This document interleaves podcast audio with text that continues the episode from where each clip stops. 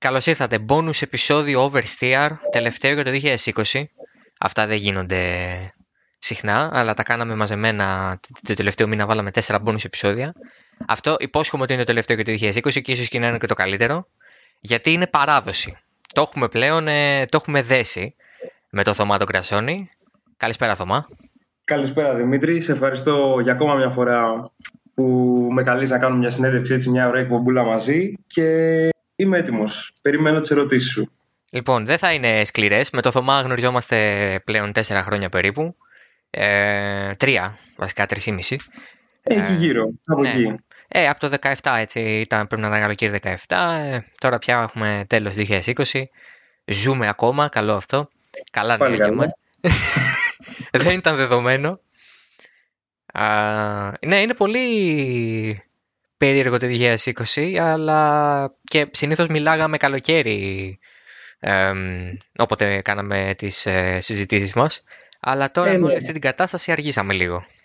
Αργήσαμε, το πρόγραμμα άλλαξε πάρα πολύ λόγω της καραντίνας και του lockdown και των σπουδών και δυστυχώς δεν το κάναμε τη σωστή ημερομηνία, την παραδοσιακή του καλοκαιριού, αλλά εντάξει. Αφού είμαστε καλά και μπορούμε και μιλάμε σήμερα, είμαι ευχαριστημένος. Ε, καταρχάς, για όποιον δεν σε ξέρει, α, αν και πιστεύω ότι όποιος πατήσει να ακούσει αυτό το, αυτό το επεισόδιο ξέρει τι περιμένει, ε, ο Θωμάς είναι ένας... Ε, ξέρεις τι, δεν μπορώ να πω ποτέ οδηγός που... ε, π- όχι πρώην, πώς θα το πω, ε, που τώρα δεν τρέχει. Πάντα οδηγός είναι οδηγός, πιστεύω. Δηλαδή και στα 60 το οδηγός οδηγώνων είναι. Ε, πάντα, δεν ξεχνιέται, είναι σαν το ποδήλατο. Οπότε λοιπόν είναι οδηγός αγώνων. Ε, θα είναι για πολλά χρόνια ακόμα, ακόμα και αν δεν ξαναπιάσει ποτέ τη μόνη που, είναι απο, που αποκλείεται, αλλά όπως Μη είπε λες πολύ τέτοια, σωστά. μη- μη λες τέτοια. Ε, αυτό, αλλά ε, είναι πραγματικά σαν. Δηλαδή δεν μπορείς να πεις ποτέ. Σαν τους στρατηγούς. Πάντα ο στρατηγός είναι στρατηγός. Και εν αποστρατεία, στρατηγός είναι. Σαν Ε, του- ναι, εντάξει. ε, δηλαδή η οδηγή είναι οδηγή για πάντα. Άρα λοιπόν ο Θωμάς- Έχει, έχει κάνει που μας έχει κάνει ζημιά αυτή η αποχή από τους αγώνες λόγω του κορονοϊού. δεν, δεν μπορώ να σκέφτομαι αρνητικά πράγματα. Έτσι, Κοιτάω πολύ θετικά το μέλλον. Οπότε λοιπόν ο Θωμάς είναι οδηγός αγώνων. Ε, τα προηγούμενα χρόνια έχει αλλάξει αρκετές ε, διαφορετικές κατηγορίες φεύγοντας από το καρτ ε, σαξό το 17 ε, μετά ε, μίνι ε, στην Αγγλία το 18 το 19 Euro NASCAR ε, άλλη εμπειρία αυτή, άλλα τέρατα από εκεί. Τα έχουμε Ε, ναι. συζητήσει όλα αυτά σε όλες τις εκπομπές. Ε, Και το αλλά τώρα 2020 είναι καραντίνα. και το 2020 καραντίνα. Οπότε για πες μας τώρα τι γίνεται. Πες δηλαδή στον Λοιπόν. κόσμο γιατί εγώ τα ξέρω. Ε, Να το πεις προς τα έξω. Ας αρχίσουμε τότε από τους αγώνες, από τα πλάνα τα αγωνιστικά. Ε, εγώ με τον πατέρα μου είχαμε για τη φετινή χρονιά, ε, φετινή, την περάσουμε, αυτή που τελειώνει τώρα τέλος πάντων, είχαμε σκοπό να επαναλαμβάναμε έτσι, μια συμμετοχή στο Euro NASCAR, γιατί είχαμε πάει πολύ καλά την πρώτη φορά σαν rookie.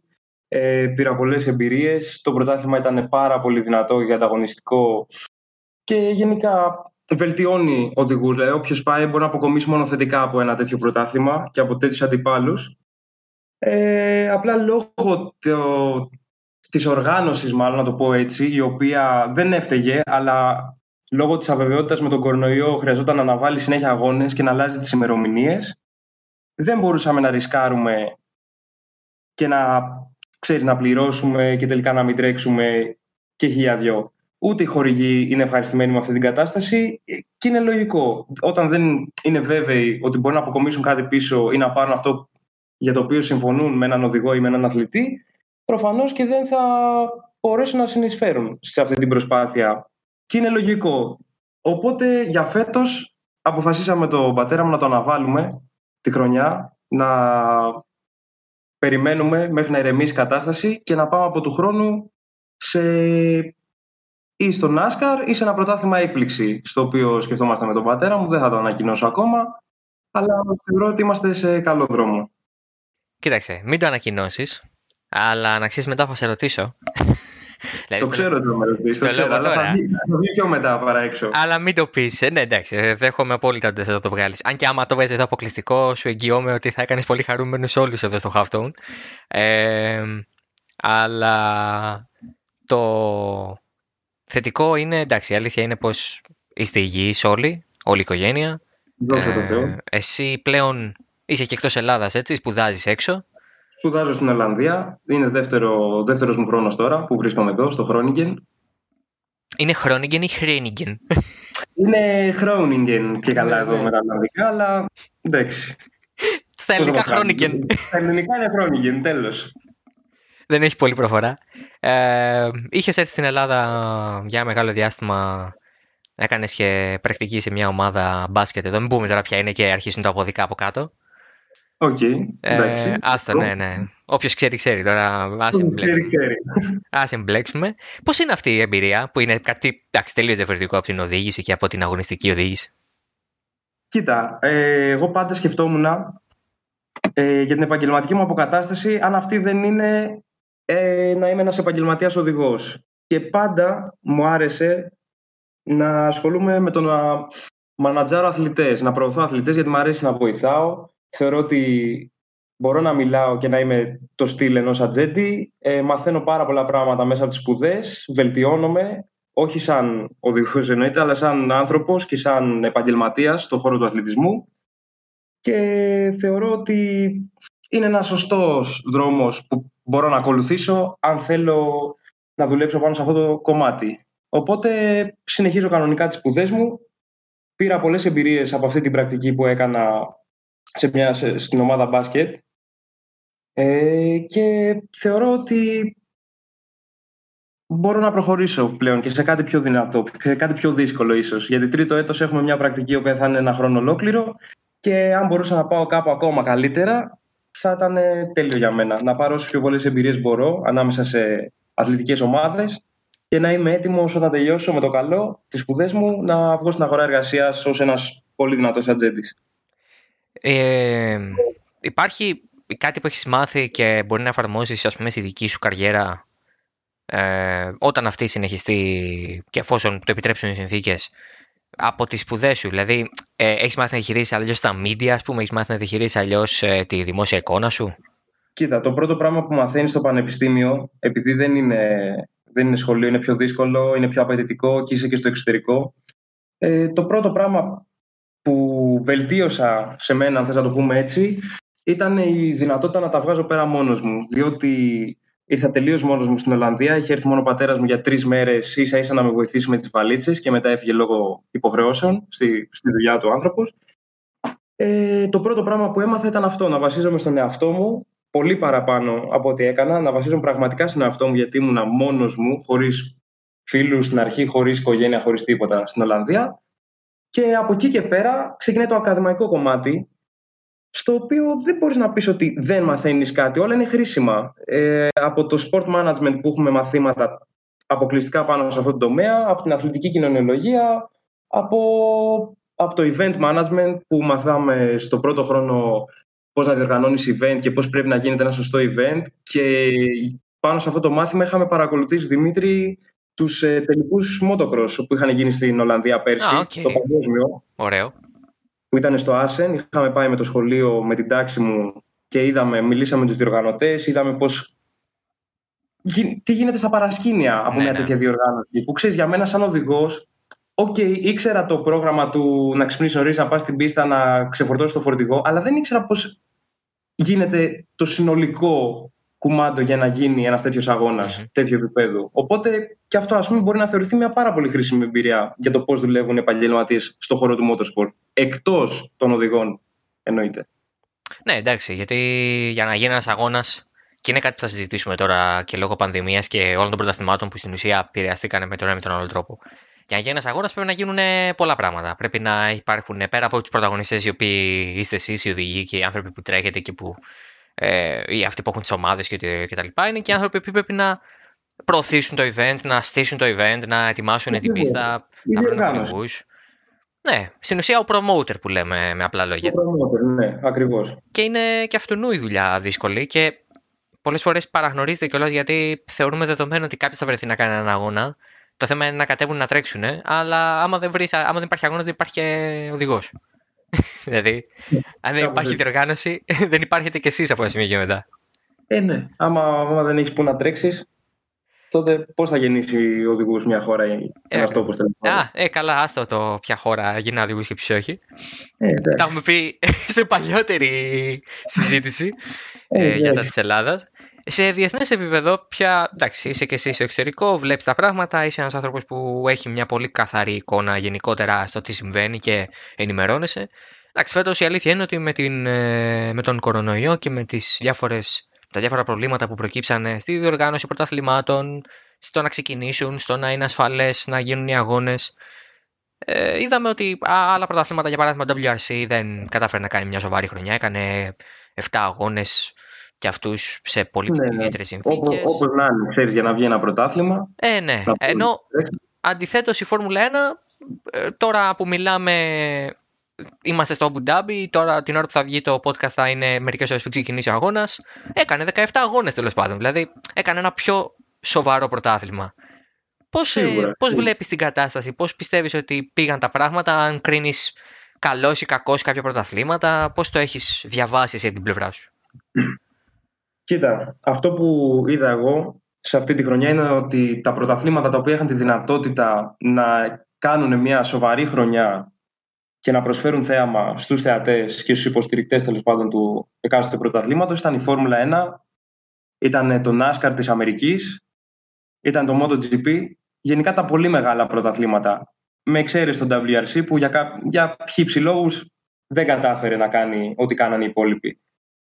Ε, απλά έπαιζε πάρα πολύ ρόλο κατά την άποψή μου και, το, και ο τόπος στον οποίο γίνονται οι αγώνες. Δηλαδή ήταν γι' αυτός ένα πολύ μεγάλος παράγοντας, καθώς στην Αμερική ας πούμε το NASCAR είχε ένα πολύ μικρό delay και αποφασίσανε προχωράμε κανονικά, κάνουμε τους αγώνες, έχουμε το πρόγραμμά μας και συνεχίζουμε. Ενώ στη Φόρμουλα είχε πέσει πολύ μεγαλύτερη συζήτηση για το τι θα γίνει, αν θα τρέξουν, ποιο θα είναι το καλεντάρι, πώς θα πηγαίνουν από χώρα σε χώρα, θα έχουν καραντίνα οι οδηγοί, όλα αυτά τα προβλήματα. Ενώ στην Αμερική, ας πούμε, είπανε τότε ξεκινάμε, εντάξει, έχουμε χάσει δύο εβδομάδες, ωραία, πάμε, κανονικά. Αυτό είναι. Και κλεισμένο το θυρών, μάσκες και γίνονται αγώνες. Οπότε παίζει ρόλο και η νοοτροπία της ε, κάθε διοργάνωσης. Κατάλαβες. Τα μικρότερα πρωταθλήματα ήταν αυτά που αντιμετωπίσανε το μεγαλύτερο πρόβλημα και ίσως πάθανε και τη μεγαλύτερη ζημιά, Μμμ. καθώς όταν δεν έχεις την οικονομική δυνατότητα να καλύψεις τα απαραίτητα μέτρα προστασίας τέλος πάντων που δίνει κάθε χώρα για να γίνουν κάποιοι αγώνες, λογικό είναι να μην μπορέσεις να τους κάνεις τους αγώνες. Οπότε πας πίσω μια χώρα, στερείς από τους οδηγούς την ευκαιρία να κάνουν αυτό που αγαπάνε και κρατάς το motorsport πίσω ουσιαστικά στο συνολικό επίπεδο. Το γεγονός ότι ε, από την πλευρά του οδηγού, εσύ ήσουν από αυτούς που δυστυχώς δεν μπορέσαν να τρέξουν φέτος, όπως και πάρα πολλοί άλλοι ενδεχομένως, ξέρεις, σε πρωταθλήματα αυτού του πιο ε, χαμηλού επίπεδου, όχι από άποψη ανταγωνισμού, αλλά από την άποψη, ξέρεις, Ναι. είναι Ε, άλλο το σίγουρα, διακύβευμα. Δεν είναι, εντάξει, δεν είναι Φόρμουλα 1. Ε, το ναι, Euro εντάξει. NASCAR, OK. Είναι άλλο το Είμαστε δια- Μμμ. αντικειμενικοί. Ε, ναι, εντάξει, δεν λέμε ότι το ένα έχει παρτάλια και το άλλο έχει τους καλύτερους. Απλά άλλο το διακύβευμα του να μην γίνει η σεζόν Φόρμουλα 1 και άλλο το διακύβευμα να μην γίνει το Σίγουρα, Euro NASCAR. σίγουρα. Ε, εσύ λοιπόν που ήσουν από τους οδηγούς που δεν μπορέσανε να τρέξουν φέτος, πώς πιστεύεις ότι σε έχει επηρεάσει αυτό, έχεις χάσει την. ε, όχι τη φόρμα σου, ενδεχομένως και αυτό, αλλά έχεις χάσει την ροή σου, έχεις ξεσυνηθίσει, πιστεύεις θα σου είναι πιο δύσκολο να ξαναμπεί σε ρυθμό; Κοίτα, εγώ έχω κάνει κι άλλη μια χρονιά έτσι που δεν είχα τρέξει, το 2015 αν δεν κάνω λάθος, ή το 2014. Ήταν μια χρονιά αποχής, για άλλους λόγους τότε. Ε, θεωρώ ότι δεν έχω τόσο μεγάλο πρόβλημα και πάντα εγώ στους αγώνες λόγω του budget που είχαμε για τη χρονιά, ποτέ δεν έκανα προπόνηση. Δηλαδή ήταν πολύ σπάνιο να πάω μια εβδομάδα πριν π.χ. σε μια πίστα στο εξωτερικό και να κάνω προπόνηση. Πάντα πήγαινα και οι δοκιμές μου ήταν την Παρασκευή και το Σαββατοκύριακο είχαμε αγώνα. Οπότε έχω μάθει να δουλεύω έτσι και θεωρώ ότι δεν θα έχω μεγάλο πρόβλημα. Αλλά πιστεύω πραγματικά ότι ναι, θα θελήσω λίγο καιρό, θα χρειαστώ λίγο καιρό μάλλον, να το πω πιο σωστά, για να επανέλθω στο επίπεδο που ήμουνα. Πιστεύω ότι όταν τελείωσα την περσινή χρονιά ήμουνα στο καλύτερο οδηγικό επίπεδο που έχω φτάσει ποτέ. Ε, έκανα ό,τι, ό, ό,τι ήθελα. Πώς να στο πω, ένιωθα πάρα πολύ άνετα με το αυτοκίνητο. Είχα βρει τα πάντα. Ήμουνα, η σχέση με την ομάδα ήταν τρομερή. Ε, φέρναμε αποτελέσματα. Όπως στον αγώνα του Brands Hatch που ξεκίνησα 11 και τερμάτισα, τερμάτισα έκτος και πήγαινε, άμα είχα άλλους δύο γύρους θεωρώ προσωπικά ότι θα είχα περάσει και τους δύο μπροστινούς μου και θα είχα τερματίσει εκεί τρίτος τέταρτος. Ε, γενικά κάναμε πολύ καλή δουλειά πέρσι και θεωρώ ότι αυτό δεν μας πήγε ένα βήμα πίσω αλλά μας άφησε στάσιμους, κατάλαβες. Ναι, ναι. Και θα χρειαστώ λίγο, όχι λίγο, εντάξει είμαι, είμαι πολύ, πολύ, πολύ εντάξει με τον εαυτό μου. Θεωρώ ότι άμα μπω σε ένα αγωνιστικό και κάνω λίγο προπόνηση θα το βρω κατευθείαν. Δεν είχα τέτοιο πρόβλημα ποτέ.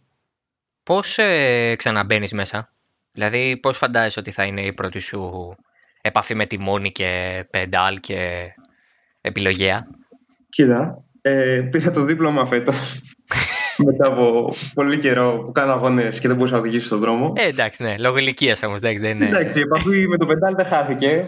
Είχα κάτι να οδηγάω. Ε, άλλο πεντάλ επιβατικού και άλλο το πεντάλ του τέρατος. Η Fiesta των 100 αλόγων δεν συγκρίνεται με το Mustang του NASCAR. Αλλά ε, ναι. OK. Okay. Θεωρώ ότι το feeling, το feeling δεν χάνεται. Απλά ο δρόμος για να επανέλθω στο κατάλληλο αγωνιστικό επίπεδο ξεκινάει πρώτα απ' όλα από τη γυμναστική, τη φυσική κατάσταση. Διότι η καραντίνα και το lockdown και ό,τι είχε γίνει στην Ελλάδα, γιατί έφυγα πριν από λίγο. Δεν είμαι πολύ καιρός στην Ολλανδία. Επέστρεψα πριν από λίγο εδώ πέρα. Ε, έκανε ζημιά στους αθλητές. Σε αυτούς που δεν είναι σε κάποια ομάδα μπάσκετ, σε κάποια ομάδα ποδοσφαίρου, να πεις ότι έχουν δικαιολογία να πάνε να προπονηθούν με την ομάδα. Ε, για μας ήταν δύσκολο δε, να μην μπορείς να βγεις από το σπίτι και πόσο τρέξιμο να κάνεις. Δηλαδή, πόσες φορές θα βγεις και να πηγαίνεις γύρω-γύρω το τετράγωνο στο σπίτι. Κατάλαβες; Ναι, ναι. Δεν είναι εύκολο. Οπότε τα πάντα ξεκινάνε πρώτα από τη φυσική κατάσταση για να είσαι OK με τον εαυτό σου, για να μπορείς να ξυγονώνεσαι όταν είσαι μέσα στο αγωνιστικό και να σκέφτεσαι πιο καθαρά. Όλα παίζουν σημαντικό ρόλο. Από εκεί και πέρα έχουμε πει με τον πατέρα μου φέτος για πρώτη φορά να κρατήσουμε, ξέρεις, να έχουμε ένα σοβαρό budget και να πάμε με προπονήσεις σε όποιο πρωτάθλημα και αν επιλέξουμε στο τέλος, είτε, είτε, είτε είναι το NASCAR είτε είναι το άλλο, για να είμαστε πολύ ανταγωνιστικοί και για πρώτη φορά μετά από καιρό να πούμε ότι είμαστε ενεργοί διεκδικητές ενός τίτλου. Ε, επειδή ανέφερες budget και τα λοιπά και εντάξει την κουβέντα αυτή για το ε, πόσο δύσκολο είναι να βρεις χρήματα, πόσο απούσα είναι η πολιτεία σε πολλές των περιπτώσεων και όλα αυτά. Είναι μια κουβέντα που εντάξει, πικραίνει όποτε την κάνουμε.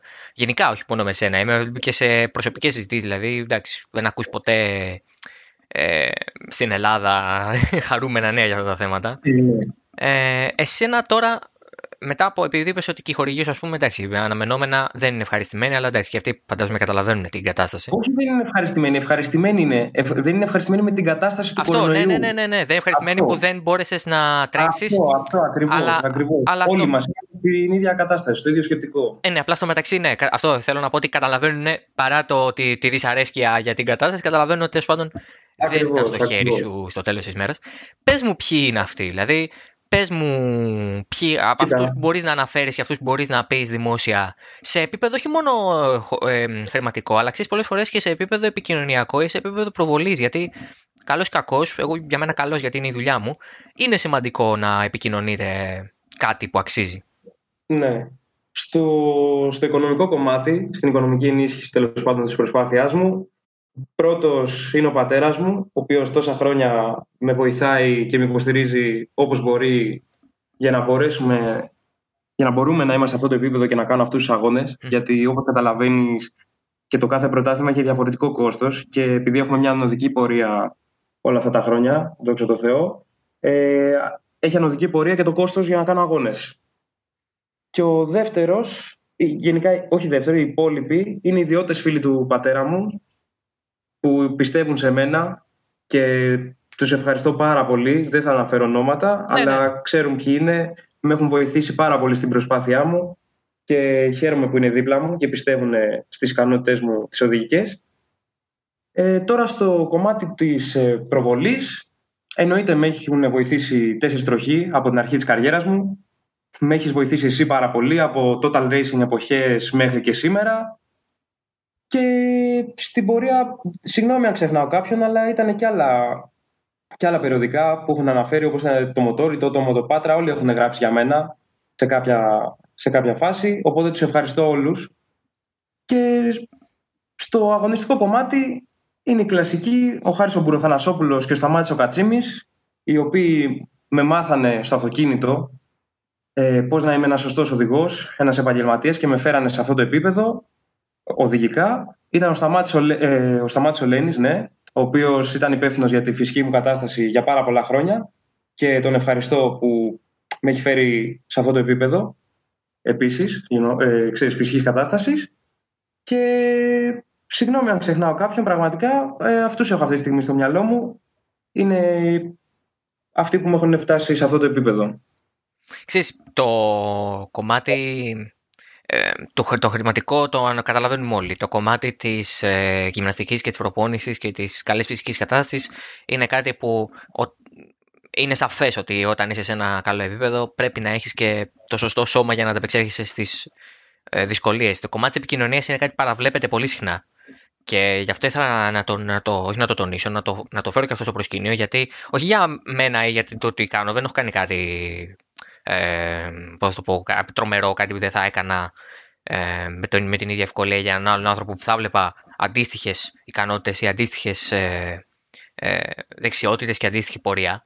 Ε, είναι η δουλειά μας ε, ως ένα βαθμό να κάνουμε κάτι, και κάτι τέτοιο, ειδικά σε αυτή τη χώρα αλλά γιατί ο κόσμος δεν το έχει στο μυαλό του ότι πρέπει, δηλαδή για να μάθει κάποιος τον τάδε οδηγό, πρέπει κάποιος να γράψει για αυτόν τον τάδε οδηγό. Δυστυχώς. Ε, γιατί ο κόσμος δεν πάει, δεν μπορεί να βρεθεί στην, στο Branch Hatch που έκανες παπάδες. Πρέπει να του πει κάποιος ότι στο Branch Hatch έκανε παπάδες. Να, στο, ναι. να, το ναι. μετα, ξέρεις, να το μεταφέρει κάποιος. Ε, η δουλειά σου είναι να κάνεις το καλύτερο που μπορείς στην πίστα, αλλά πολλές φορές πρέπει να υπάρχουν και αυτοί οι 3, 5, 10, 20 άνθρωποι όσοι μπορούν που να λένε και το τι κάνει ο άλλος στην πίστα. Γιατί αν δεν το πεις, Πάντα, πάντα. Όχι ναι. μόνο για μένα, για τον οποιοδήποτε οδηγό ε, ναι. που, που, θέλει να κάνει κάτι, να κάνει μια καριέρα στο μηχανοκίνητο, επειδή η προβολή είναι ένα πάρα πολύ μεγάλο κομμάτι, ειδικά τη σημερινή εποχή, μέσω των media, μέσω της τηλεόρασης, του ίντερνετ, τα πάντα. Ε, όλα γίνονται γύρω από τους ε, followers, από το πόση επιρροή έχει ένας οδηγός ή ένας αθλητής τέλος πάντων στον κόσμο. Όλα αυτά παίζουν πάρα πολύ μεγάλο ρόλο και για τις χορηγίες. Δηλαδή, και κάποιος χειρότερος να είναι χειρότερος οδηγός να είναι από κάποιον άλλο. Άμα, ας πούμε, έχει, λέμε τώρα, 200.000 ακόλουθους και βλέπει, ότι, βλέπει ένας χορηγός ότι αυτός έχει πέρασει τέλος πάντων, γουστάρει ο κόσμος να τον βλέπει, άσχετα αν δεν κερδίζει, μπορεί, θα πάει σε αυτόν να δειχτεί. Κατάλαβες. Παίζει πάρα πολύ μεγάλο ναι, ναι. ρόλο το κομμάτι της επικοινωνίας. Εννοείται αυτό. Ε, πάμε τώρα. Ε, Καταρχάς, ελπίζουμε το 21 όντως να σε δούμε να τρέχεις. Οπουδήποτε. Δεν, Θέλω να πω όπου, όπου μπορείς και όπου θες. Δεν, δεν έχω προτίμηση προσωπικά. Κάπου να σε δω, να δω ένα βιντεάκι σου θέλω κάπου. Σε ευχαριστώ πάρα πολύ. Να πατάς τον γκάζι. Ε, φαντάζομαι ότι εσένα σου έχει λείψει περισσότερο από ό,τι έχει λείψει εμάς να σε βλέπουμε. Ε, ναι, πες μου. Ε, μου έχει λείψει ρε, εσύ, Δημήτρη, τι, δεν, δεν μου έχει λείψει. δεν γίνεται τώρα, οδηγοί είμαστε. Τρέχω από, από το 2008 προς 9 μέχρι και πέρσι δεν έχω σταματήσει με τους αγώνες. Ήταν μόνο αυτή η χρονιά αποχής στο 14 και εντάξει, κάνω όλα τα υπόλοιπα χρόνια της ζωής μου τρέχω σε αγώνες. Είναι αυτό το πράγμα, ξέρεις. Είναι η συνήθεια. Το έκανα με τον πατέρα μου, πηγαίναμε όλα τα ταξίδια, έχουμε γυρίσει όλη την Ευρώπη. Πώς γίνεται να μην σου λείπει αυτό το πράγμα; Ε, ναι, εντάξει, αναμενόμενο. Ε, σε αυτούς που δεν έχει λείψει είναι σε, σε αυτούς που τρέξαν Φόρμουλα 1 φέτος. Και θέλω να σταθούμε και λίγο στη φετινή χρονιά στο τι έγινε. Έτσι κι αλλιώς δεν έχει γίνει ακόμα το Αμπουντάμπι, αλλά τέλος πάντων τα έχουμε δει όλα. Δεν πιστεύω ότι θα δούμε κάτι τρομερό την Κυριακή. Ε, που να μας επιτρέπει να κάνουμε ένα γενικό σχόλιο για τη χρονιά. Ε, Πέρα από το προφανές ότι η Lewis Hamilton 7 φορές πρωταθλητής και τα λοιπά, η Mercedes άλλο ένα double, και ο κόσμος σκέφτεται οδηγός ή αυτοκίνητο. Δηλαδή, πάντα θέλω να πιάσω έναν οδηγό, ας πούμε, οποιοδήποτε επίπεδο. Δεν θέλω να πιάσω το Hamilton τον ίδιο. Έναν άνθρωπο ο οποίος έχει μπει και έχει τρέξει ανταγωνιστικά σε ένα όχημα με άλλους 20-30 ανθρώπους για κάποια χρόνια της ζωής του. Μου αρκεί για να μου δώσει και θέλω να είσαι αυτός ο άνθρωπος να μου δώσει όχι μια απάντηση, γιατί καταλαβαίνω ότι δεν είναι ναι, ναι. ένα πράγμα, αλλά να μου πεις πώς το βλέπεις από τη μεριά σου. Ε, πόσο ποσοστό θα έδινες στο αυτοκίνητο, στην επιτυχία και πόσο στον οδηγό; Θες να αρχίσουμε με το Χάμιλτον. Εγώ σου λέω, ας πούμε, ας πάρουμε ως gold standard το Χάμιλτον, παιδί μου. οποιοδήποτε και να μπαινε, διαβάζω κάτι, ξέρεις, κάτι γενικό. Όχι, όχι, όχι. Οποιοδήποτε και να μπαινε. Ε, ακούω εσένα. Α αρχίσουμε από τα βασικά είτε αρέσει τον κόσμο είτε δεν αρέσει, ο Χάμιλτον αυτή τη στιγμή είναι ένας τρίλο του αθλήματος. Είναι σε αυτή την κατηγορία. Τέλος. Δεν μπορείς να το προσπεράσεις. Είναι, είναι από τους κορυφαίους. Το λένε οι αριθμοί, το λένε οι τίτλοι, το λένε τα πάντα. Ο Χάμιλτον, λοιπόν, για μένα έχει ένα στοιχείο, αν θες να το πούμε έτσι, που το έχουν οι πρωταθλητές οδηγοί και είναι πάρα πολύ σπάνιο να το βρεις στο motorsport το οποίο είναι να είσαι σταθερός και να κάνεις την απόλυτη συγκομιδή βαθμών. Να φέρνει συνέχεια το επιθυμητό αποτέλεσμα για την ομάδα και εκτός από αυτό, ο Χάμιλτον έχει και απίστευτη σχέση με το μονοθέσιο. Άσχετα αν το μονοθέσιο είναι πάρα πολύ καλό και ο Χάμιλτον είναι πάρα πολύ καλός και αυτός ο συνδυασμός και η ικανότητα που έχει να αλλάζει το ρυθμό του όπως θέλει, να πιέζει και να εξαφανίζεται από, όχι από, τους, από τη Ferrari και από τη Red Bull, από τον teammate του, που θεωρητικά έχει πολύ κοντινό μονοθέσιο σε εκείνον κάνει ό,τι θέλει με, το, με τη Mercedes ο Χάμιλτον. Γιατί έχει πάρα πολύ καλή σχέση και πάρα πολύ καλή αντίληψη με την ομάδα, με το αυτοκίνητο, με όλα. Όταν βάζεις λοιπόν όλα αυτά τα στοιχεία σε έναν οδηγό, έχεις έναν πρωταθλητή. Έτσι ήταν και ο Σουμάχερ, τρομερός, σταθερός, έφερνε βαθμούς συνέχεια και είχε τρομερή σχέση με το αυτοκίνητο. Έτσι είναι και ο Χάμιλτον. Ναι, ναι. Έτσι ήταν και ο Σένα, μπορούσε και έκανε τη McLaren ό,τι ήθελε, βλέπαμε. Εγώ δεν τα έχω ζήσει δυστυχώς. Αλλά σε βίντεο και τέτοια που έχω δει έκαναν απίστευτα πράγματα τέτοιοι οδηγοί. Οπότε θεωρώ ότι σε αυτό το κομμάτι για το Hamilton, ας πούμε, που τον έχουμε σαν Golden Standard, δεν παίζει τόσο ρόλο το αυτοκίνητο. Δεν θα μπορούσε να κερδίσει οποιοδήποτε με το αμάξι του Hamilton. Δεν γίνεται. Ο ναι, άνθρωπος αλλά... είναι πάρα πολύ καλός. Ναι, ρε παιδί μου, αλλά ξέρεις, το επιχείρημα που θα σου βάλει κάποιος είναι: Ωραία, βάλτε σε μια Williams, θα κερδίσει. Ε, όχι. Ε, όχι, δεν θα κερδίσει, αλλά δεν γίνεται. Πάντα υπήρχε το gap στις, ε, στις ομάδες και τον Χάμιλτον τον έχουμε δει και σε χρονιά που είχε αντίπαλο. Δηλαδή και ο, ο, πώς το λέμε, και ο Μάσα είχαν πάει τον τίτλο μέχρι τη Βραζιλία, μέχρι το τελος Και ο Ρόσμπερ τον κέρδισε, έτσι. Άσχετα αν αυτή τη χρονιά είχε κάτι εγκαταλείψεις ο Χάμιλτον, όπως και να έχει, έχει, έχει χάσει κιόλας. Ε, μέσα στο παιχνίδι είναι κι αυτό, εντάξει. Μέσα στο παιχνίδι είναι έχει χάσει και με τη Mercedes, έτσι. Δεν παίζει τόσο ρόλο το αυτοκίνητο. Πάντα υπάρχουν ε, ανταγωνιστές. Παίζει ρόλο όταν συγκρίνεις τη Mercedes με τη, με τη Williams. Ναι, OK. Okay. Ε, ναι, χαίρομαι πολύ. Αλλά εντάξει, σίγουρα είναι, δεν θέλω να το πω πιο εύκολο, είναι διαφορετικό. Είναι, είναι πολύ διαφορετικό το μονοθέσιο της Φόρμουλα 1 τώρα από αυτό που ήταν παλιά. Άλλοι το λένε πιο, πιο εύκολο οδηγικά. Εγώ πιστεύω ότι δεν είναι. Πιστεύω ότι η δυσκολία έχει σε άλλο βαθμό. Είναι άλλα τα G, είναι, είναι άλλο το κορμί που χρειάζεται πλέον για να είσαι οδηγός. Παίζουν πάρα πολλά πράγματα ρόλο. Δεν μπορείς να χαρακτηρίσει έναν οδηγό επιτυχημένο εξαιτίας του, του αυτοκινήτου του και μόνο αυτό. Και δεν μπορείς να λες ότι ένας οδηγό, οποιοδήποτε οδηγός, μάλλον, αν είχε το, το αμάξι το αγωνιστικό εκείνο του, του πρωταθλητή, π.χ. του Χάμιλτον, θα μπορούσε να κερδίσει. Δεν είναι έτσι, δεν είναι τόσο απλό. Παίζει σίγουρα μεγάλο ρόλο, αλλά δεν είναι καθοριστικό. Αυτό ήθελα να, ήθελα να ακούσω μια άποψη άλλη. Δηλαδή, εμένα η στάση μου είναι λίγο πιο προς το 50-50, ότι είναι μια... Πώς, πώς να το εξηγήσω, ότι και ο Μπότας ακόμα ε, θα μπορούσε να γίνει πρωταθλητής, αλλά μετά εκεί είναι που μπαίνει η κουβέντα. Ναι, αλλά ο Μπότας δεν είναι Χάμιλτον. Ο Χάμιλτον έχει κάποιες αρετές που τον κάνουν πρωταθλητή στο τέλος της ημέρας. Ακριβώς. Αυτό το ξεχωρίζει. Ακριβώς. Ε, οπότε, ναι, αυτό, αυτό ήθελα να βάλω στην κουβέντα σε πρώτο χρόνο. Αυτό που θέλω επίσης να μου σχολιάσεις και με ενδιαφέρει είναι το ότι έχουμε δει, ειδικά φέτος το Φέτελ, να έχει πέσει μια μεγάλη ε, παρακμή. Πήρε βέβαια ένα βάθρο στην Τουρκία, αλλά και αυτό ήρθε σε έναν πολύ ιδιαίτερο αγώνα που στην ουσία μίλησε περισσότερο η εμπειρία του παρά ε, το momentum του ή η τρομερή ταχύτητα που είχε τη χρονιά και άξινα mm. την έδειξε. Του, του έκατσε και λίγο και το έφερε και στα μέτρα του να κάτσει όπως πρέπει. Γενικά είναι πολύ απογοητευτικό. Θα τερματίσει πάλι πίσω από τον Λεκλέρ. Πολύ χαμηλή συγκομιδή βαθμών. ίσως χειρότερη χρονιά του Φόρμουλα 1. Μπορεί ένας οδηγός αλλάζοντας ομάδα και αλλάζοντας περιβάλλον να κάνει το κλικ μες στο κεφάλι του ακόμα και στα 34 που θα είναι ο Φέτελ και να ξαναδείξει ε, εφόσον ο Φέτελ είναι ένας ταλαντούχος ειδικός, δεν είναι ότι περιμένουμε ναι, να μας ναι. δείξει κάτι. Να ξαναδείξει το ταλέντο του. Έτσι, πολλές φορές. Δεν είναι. Ε, ναι, είναι ένας τετράκι πρωταθλητής, δεν είναι και κανένας τυχαίος. Δεν είναι ο Λαν Ρόλιος ή ο Πέρες. Είναι ένας άνθρωπος με αποδεδειγμένο ταλέντο.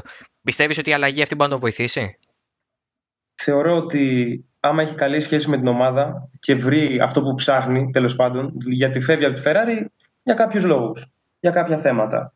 Αν στην επόμενη του ομάδα έχει ένα μονοθέσιο που τον ικανοποιεί και μια σχέση με την ομάδα η οποία του, του προκαλεί ένα συναίσθημα, ξέρω εγώ, ε, άνεσης να βρίσκεται εκεί, τότε πιστεύω ότι θα είναι πολύ καλύτερη η επόμενη χρονιά από τη φετινή. Πραγματικά, δηλαδή θεωρώ ότι μπορεί να είναι και πολύ ανταγωνιστικός. Αν εξαρτάται βέβαια και το μονοθέσιο σε τι φάση θα βρίσκεται. Τώρα, Aston Martin, ξέρεις από το πουθενά, να δούμε πώς θα μπορέσουν να ανταπεξέλθουν σε αυτή την πρόκληση τέλος πάντων της Φόρμουλα 1.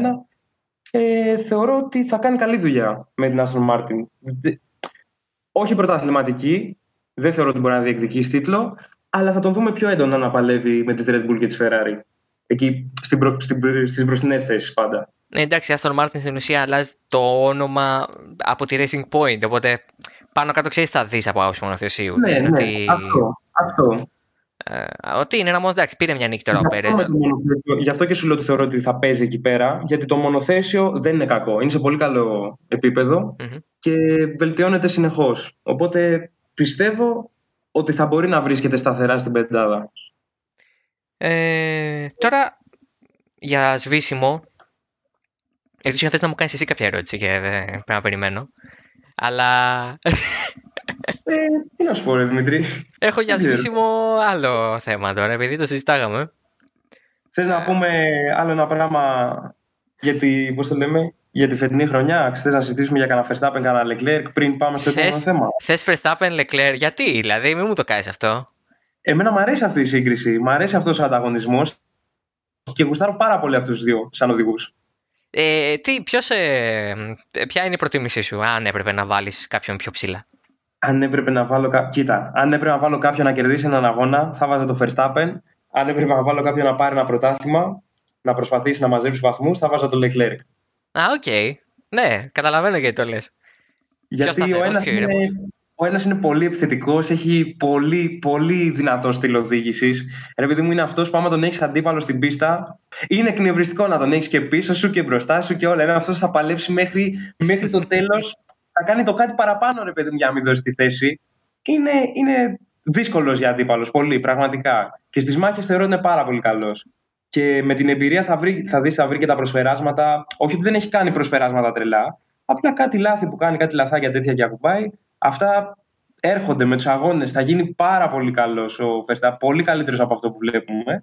Το ίδιο ισχύει και για τον Leclerc. Απλά ο Leclerc, τα στοιχεία που τουλάχιστον φαίνονται σε μένα, αυτό που βλέπω εγώ όταν κοιτάω τον Leclerc να, να αγωνιζεται είναι ότι με ένα σωστό μονοθέσιο θα μπορεί να είναι πάρα, μα πάρα πολύ σταθερός. Δηλαδή θα είναι εκεί, θα τον βλέπεις, θα, κάνει, θα έχει ένα πολύ σταθερό γυρολόγιο όπως και ήδη έχει ε, στους αγώνες που κάνει. Δεν κάνει ποτέ αυτά τα άλματα, ξέρεις, να κάνει ένα πολύ γρήγορο γύρο, μετά πηγαίνει σιγά. Ε, και στις μάχες είναι επίση καλό, έχει κάνει και πολύ δυνατά προσπεράσματα. Θεωρώ ότι αυτοί οι δύο, επειδή είναι το μέλλον της Φόρμουλα 1, θα προσφέρουν πάρα πολύ θέαμα τα επόμενα χρόνια. Και θα ήθελα πάρα πολύ να τους δω και τους δύο σε πολύ καλό αυτοκίνητο, σε πολύ καλό μονοθέσιο. Ε, ξέρεις, λένε πολύ ρε παιδί μου για την, για την προσωπικότητα του Verstappen, για το χαρακτήρα του. Και πόσο ε, επηρέασε στο τι ο άνθρωπος είναι τελικά ο Verstappen και κατ' επέκταση οδηγός, η σχέση του με τον πατέρα του, η οποία ήταν εντάξει πάρα πολύ άσχημη από την άποψη ότι ο γιος, ο γιος Verstappen ε, εντάξει, νομίζω είναι γνωστές ιστορίες με ε, δημόσιες ε, έτσι, επιπλήξεις και ε, ο λίγο ξύλο που έτρωγε και ο Μάξ στις πίστες. Δηλαδή, πράγματα τα οποία ε, φαντάζομαι ότι και εσύ μπορεί να έχεις δει ανα, ανα τις χώρες οι οποίες έχεις τρέξει.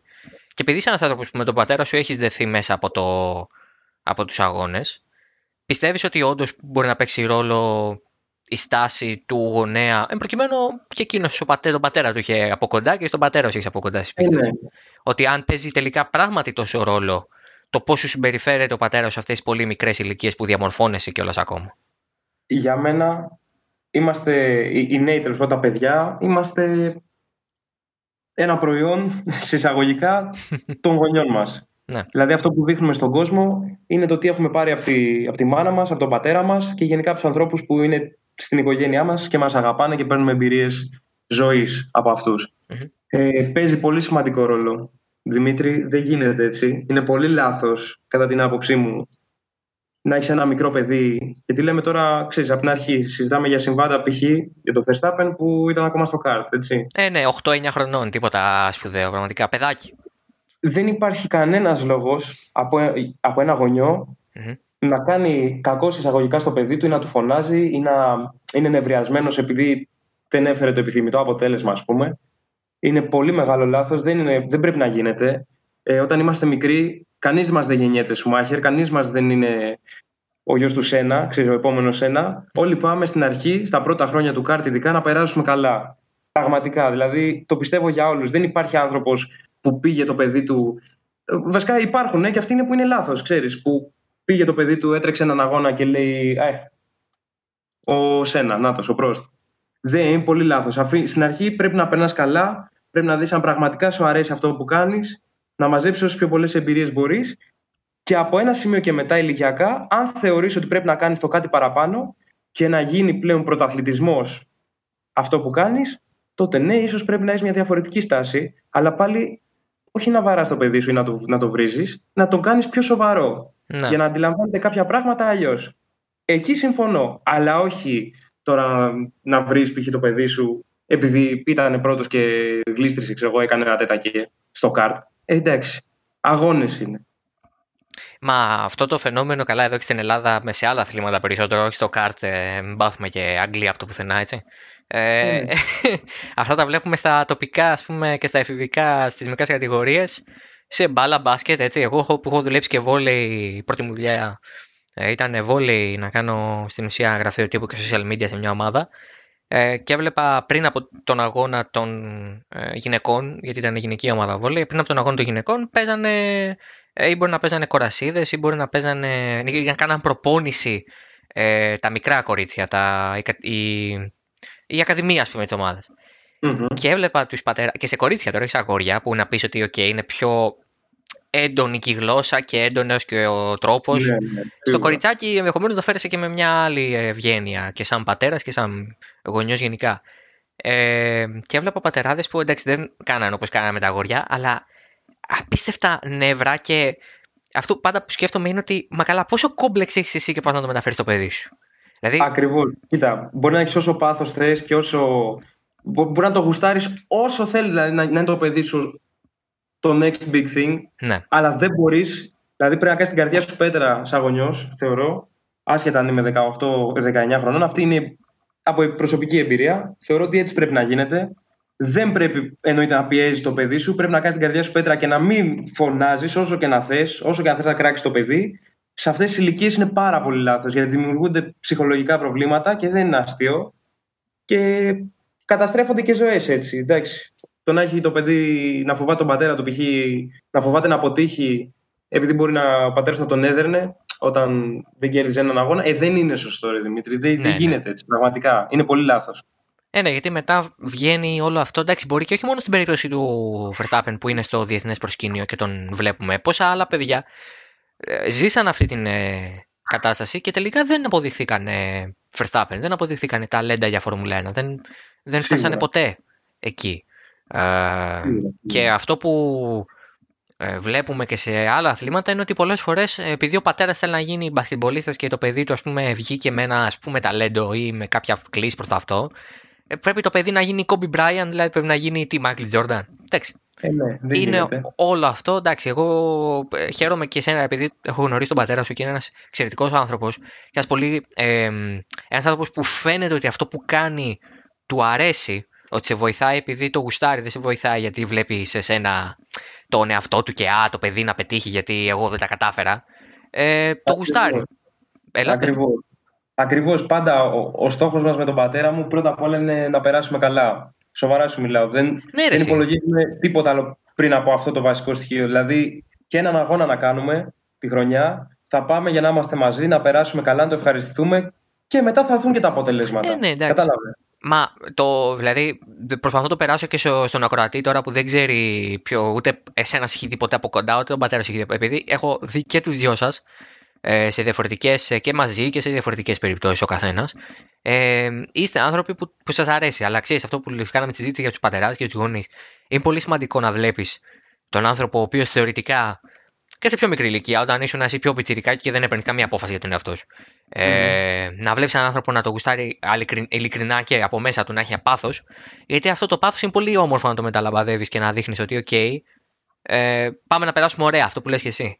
Ε, από ένα σημείο και μετά άμα σου βγει και το παιδί Verstappen, ε, εντάξει, OK. Okay. Ε, Πάντα βέβαια όταν λέμε ότι πάμε να περάσουμε ωραία δεν εννοούμε ότι πάμε και για βόλτα στους αγώνες. Έτσι. Ε, όχι, εντάξει. αλλά... και λεφτά εννοείται και κάνουμε μια προσπάθεια. Απλά το βασικό συστατικό για να φέρεις και ένα αποτέλεσμα και να είναι οδηγός με καθαρό μυαλό είναι να μην έχει έννοια στο κεφάλι του και να ευχαριστιέται αυτό που κάνει. Ε, ναι, ναι. Άμα μπαίνεις μέσα και λες, αν δεν έρθω τρίτος, ε, ναι, απέτυχα. Δεν μπορείς έτσι. Δεν μπορείς. Δεν γίνεται. Θα έρθει 8ος, ε, δέκατος. Ναι. Ε, δεν γίνεται, όχι. Ε, και μιας και αναφερθήκαμε στα. Πάμε τώρα στο τελευταίο όντως θέμα. Και μιας και αναφερθήκαμε στο, στις μικρές κατηγορίες κτλ.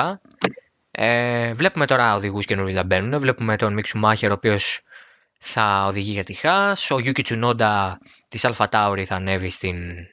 Ε, της, ε, συγγνώμη, στη Φόρμουλα 2 θα ανέβει στην Αλφα Τάουρι 21. Δεν έχει ανακοινωθεί ακόμα, αλλά είναι διαδικαστικό το θέμα. να, να γίνει επίσημο, δεν είναι κάτι άλλο.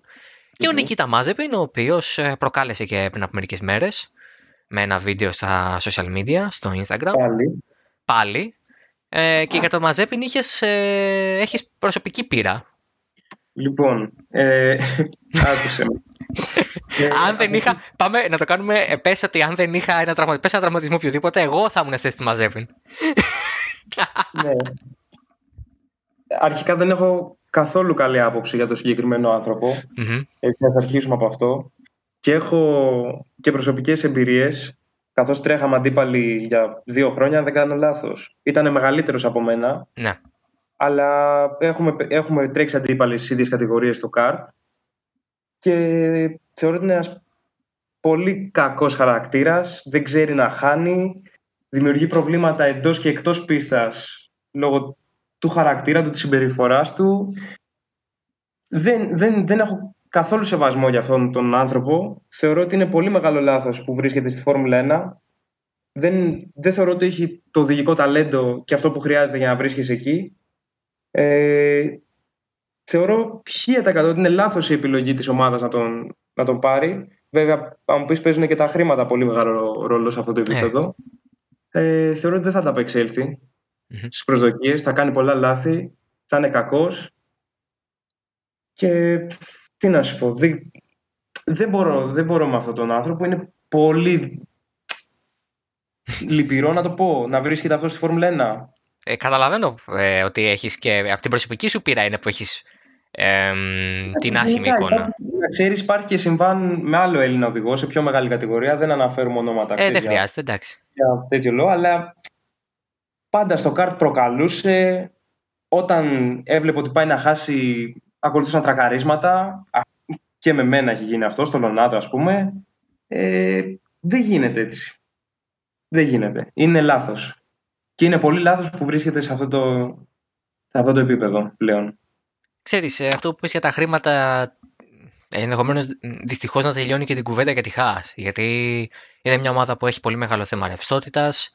Ε, η Ferrari δεν στηρίζει ιδιαίτερα πέρα από το να παρέχει ένα πολύ μεγάλο μέρος από τεχνικά ε, από τεχνικής άποψης. Δίνει κινητήρα, δίνει κυβότιο σχεδόν όλο το πίσω μέρος. Τώρα στέλνει το Σιμών Ρέστα εκεί να αναλάβει τεχνικός επικεφαλής. Στην ουσία εξασφάλισε ότι ο Μίξου Μάκερ θα πάει εκεί και όχι στην Α. Ε, κάνει πολλά, αλλά αυτό που δεν κάνει είναι να δίνει πακτολό χρημάτων. Εντάξει, μετά θα ήταν μεγάλο πρόβλημα για την ίδια, δεν θα τη συνέφερε. Ε, οπότε ο Μάζεπιν είναι ανάσα. Τα χρήματα του Είναι ανάσα οικονομική, αλλά θέλω να σου πω ότι πιστεύω. Οδηγικά δεν είναι. Οδηγικά σίγουρα δεν είναι. Ούτε για Φόρμουλα 2 δεν είναι. Ε, θεωρώ ότι θα μαλώσει με το Σουμάχερ. Είναι μια από τις προβλέψεις που κάνω. Σίγουρα. Δηλαδή, μπορεί να τον έχει ο Σουμάχερ, ξέρω εγώ, 10-0 ή, ή και ανάποδα. Δεν ξέρω. Κάτι θα γίνει πάντως και πιστεύω ότι θα μαλώσουν αυτοί οι δύο. Ε, γενικά δεν δε, μπορώ να τον φανταστώ να κάνει σοβαρή καριέρα στη Φόρμουλα 1. Σοβαρά, σου μιλάω ειλικρινά. Και λόγω του χαρακτήρα του και αυτά που κάνει εκτός και τις δηλώσεις του. Ε, δεν, δεν μπορώ, πραγματικά. Δεν, δεν ξέρω. Δεν μπορεί να έχει εξή. Κάποιες φορές, επειδή εσύ τον έμαθες και τον είδες και ήσασταν ανταγωνιστές ε, σε μικρές ηλικίες, εντάξει, νεαρότεροι, mm. ως παιδιά ή προέφηβοι. Τώρα που είναι ένας 29χρονο, ας πούμε, δεν μπορεί να έχει Έστω στα, στα οδηγικά, ρε παιδί μου, γιατί εξωαγωνιστικά εντάξει. Κοίτα. Σίγουρα έχει βελτιωθεί και όταν κάνει τόσους αγώνες σε τέτοιο επίπεδο γίνεσαι πολύ καλύτερος. Και μπράβο του, άμα έχει γίνει καλύτερος οδηγός. Ε, δεν μπορώ να συγκρίνω τον εαυτό μου με το Μαζέπιν πλέον. Ε, όχι, εντάξει. Έχει φτάσει στη Φόρμουλα εντάξει, ας είμαστε και αντικειμενικοί, έτσι. Ό,τι και αν είναι σαν άνθρωπος, OK, okay, πήγε εκεί πέρα τέλος πάντων. Ε, δεν, μπορώ, δεν είναι, συγκρίνουμε ανώμια πράγματα. Καθώς εγώ δεν έχω οδηγήσει ποτέ μονοθέσιο. Εγώ επικεντρώνομαι στα αυτοκίνητα από το 2016 με τα Σάξο, που ξεκίνησα τότε την πρώτη μου χρονια Ε, δεν ξέρω να σου πω αν είμαι καλύτερος ή αν είναι ο Μαζέπιν καλύτερος από ε, μένα. Όχι, δεν λέω αυτό. Όταν τρέχαμε, και δεν μπορούμε να την κάνουμε και αυτή τη σύγκριση, δεν είναι σωστό. Ε, Πάντως στο κάρτο, όταν τρέχαμε, ήταν ένας από τους βασικούς μου αντίπαλους, να σου το πω και Γι' αυτό έχουμε και, τόσο, γι αυτό έχουμε και τις εμπειρίες, τις προσωπικές. Πάντα στα χρονόμετρα, στους αγώνες, οι θέσεις μας ήταν εκεί, παίζαμε, παίζαμε μαζί. Γι' αυτό και υπάρχει αυτή, ας το πούμε, αντιπαλότητα ανάμεσά μου και ανάμεσά του. Ε, αυτό. Τότε στο καρτ πάλι δεν μπορώ να σας πω ποιος είναι καλύτερος. Απλά ήμασταν εκεί. Ήμασταν του ίδιου επίπεδου. Όχι, απλά. ότι έχουμε βελτιωθεί και οι δυο αλλά δεν ξέρω τι κατάσταση είναι οδηγικά. Όχι, πραγματικά. Πιο πολύ η ερώτηση ήταν αν τελικά. Όχι, επειδή ε, καταλαβαίνω πώς λες εσύ από τις εικόνες που είχες ότι αυτός ο άνθρωπος οδηγικά δεν ταιριάζει στη Φόρμουλα 1.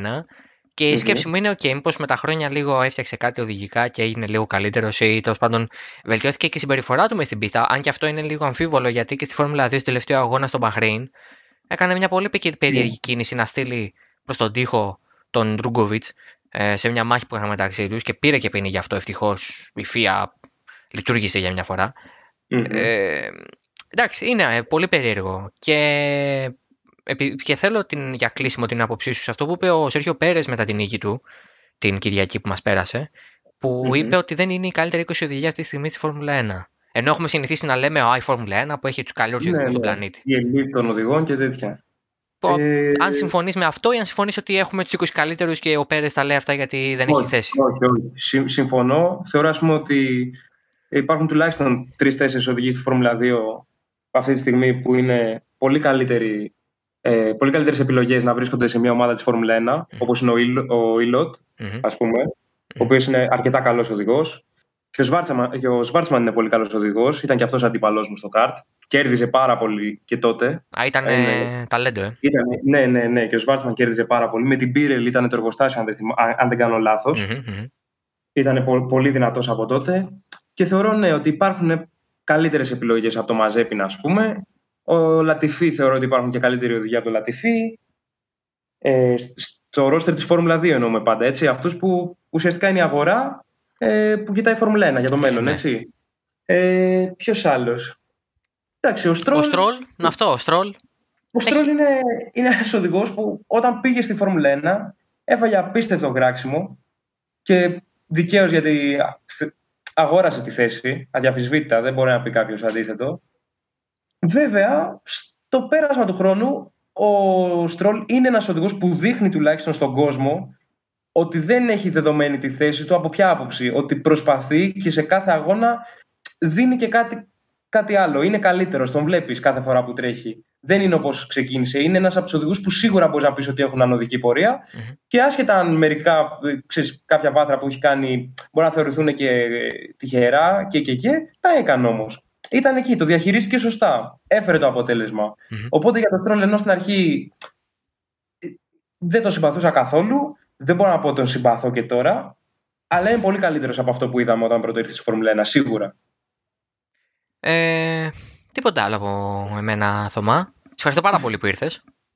Να σε καλά, ρε Δημήτρη. Εγώ σε ευχαριστώ που με είχες. Μ' αρέσει να το κάνουμε αυτό ξέρεις, κάθε χρόνο. Είναι η παράδοσή μας. Α εδώ του χρόνου λοιπόν. Ε, του χρόνου ελπίζω και να έχουμε να πούμε και αγωνιστικά δικά σου τώρα, όχι μόνο διεθνή. Και να συναντηθούμε από κοντά, όπως το κάναμε τις προηγούμενες φορές. Ε, γιατί... Και αυτό, ναι. Γιατί εντάξει, όπως και να. Ό,τι και να γίνεται, η συνέντευξη από κοντά είναι κάτι άλλο. Ε, είναι πιο Καμία σχέση. Καλά, και εμένα μου αρέσει πιο πολύ όποτε μπορώ. Αλλά τώρα, εντάξει, προφανώς οι συνθήκες δεν το επιτρέψανε και έπρεπε να κάνουμε κάτι από μακριά. Γενικά, δηλαδή, και όχι μόνο με σένα, πολλά πράγματα που θα ήθελα φέτος να είχα κάνει εκ του σύνεγγυ πήγανε περίπατο. Ελπίζουμε το 2021 σε μια άλλη κανονικότητα. Να μπορέσουμε να πάμε ξανά σε πίστες, εσύ να τρέξεις, εγώ να δω. εγώ δεν τρέχω, δεν μπορώ. Έχω παραπάνω κιλά. Δεν χωράω. Πότε μιλέ ποτέ, δεν ξέρεις. Μπορεί να έχεις κανένα κρυφό ταλέντο. Δεν το έχουμε δοκιμάσει. Μέχρι το κόρσα κομπετιτσιόνε και τέτοια και αυτά για την πλάκα. Δεν, δεν είμαι ανταγωνιστικός. Εντάξει. Λοιπόν, ε, τώρα ώρα για αποφώνηση. Ε, Προφανώς αυτό είναι bonus επεισόδιο, άρα περιμένετε την Τρίτη στις 15 το φινάλε με Γιάννη Μάριο Παπαδόπουλο, δημοσιογράφο Φόρμουλα 1, speaker στην Κοσμοτέ TV, να κάνουμε την αποφώνη, την, απο, ε, συγγνώμη, την ε, ε, ανασκόπηση, αν το πω σωστά. Ναι, ε, κάνω μια παρένθεση, Δημήτρη, συγγνώμη. Για πες. Και ο Γιάννης Μάριος Παπαδόπουλος είναι ένας από αυτούς που με έχουν βοηθήσει αρκετά. Το ήταν από αυτούς που είχα ξεχάσει. Ε, ευχαριστώ πολύ για τον Γιάννη Μάριο Παπαδόπουλο. Δεν τον ανέφερα πριν, αλλά και με τον Κοσμοτέ έχουν παίξει και πολλά πλάνα μου στο, στην εκπομπή που κάνουν πριν τη Φόρμουλα 1. Τον ευχαριστώ πάρα πολύ. Συνέχισε, συγγνώμη που σε διέκοψα. Όχι, όχι, εντάξει. Ναι, πράγματι. Ο Ζαν Μαρί είναι ένας άνθρωπος που και τους ελληνικούς αγώνες στηρίζει και εσένα όταν έτρεχες ε, πέρυσι και στον Άσκαρ, βλέπαμε πολλά πλάνα ε, από εκεί. Τώρα, ε, ναι, οπότε έχουμε στις 15 την Τρίτη το φινάλε της σεζόν για το 2020. Ε, θα επιστρέψουμε, μπορώ να σας πω και πότε θα επιστρέψουμε. Θα επιστρέψουμε στις 5 ε, του Γενάρη, ε, νωρίς νωρίς, ε, με καλεσμένο φωτιά, θα τα μάθετε εν καιρό. Ε, οπότε μας περιμένετε την Τρίτη και μέχρι τότε, δηλαδή σε δύο μέρες από την ώρα που ακούτε το podcast. Τώρα είναι Παρασκευή για να δώσω τη μέρα, ας πούμε. Την Κυριακή ακούτε το podcast το πρωί. Τρίτη το τελευταίο επεισόδιο της σεζόν. Μέχρι τότε, γεια σας. Γεια σας.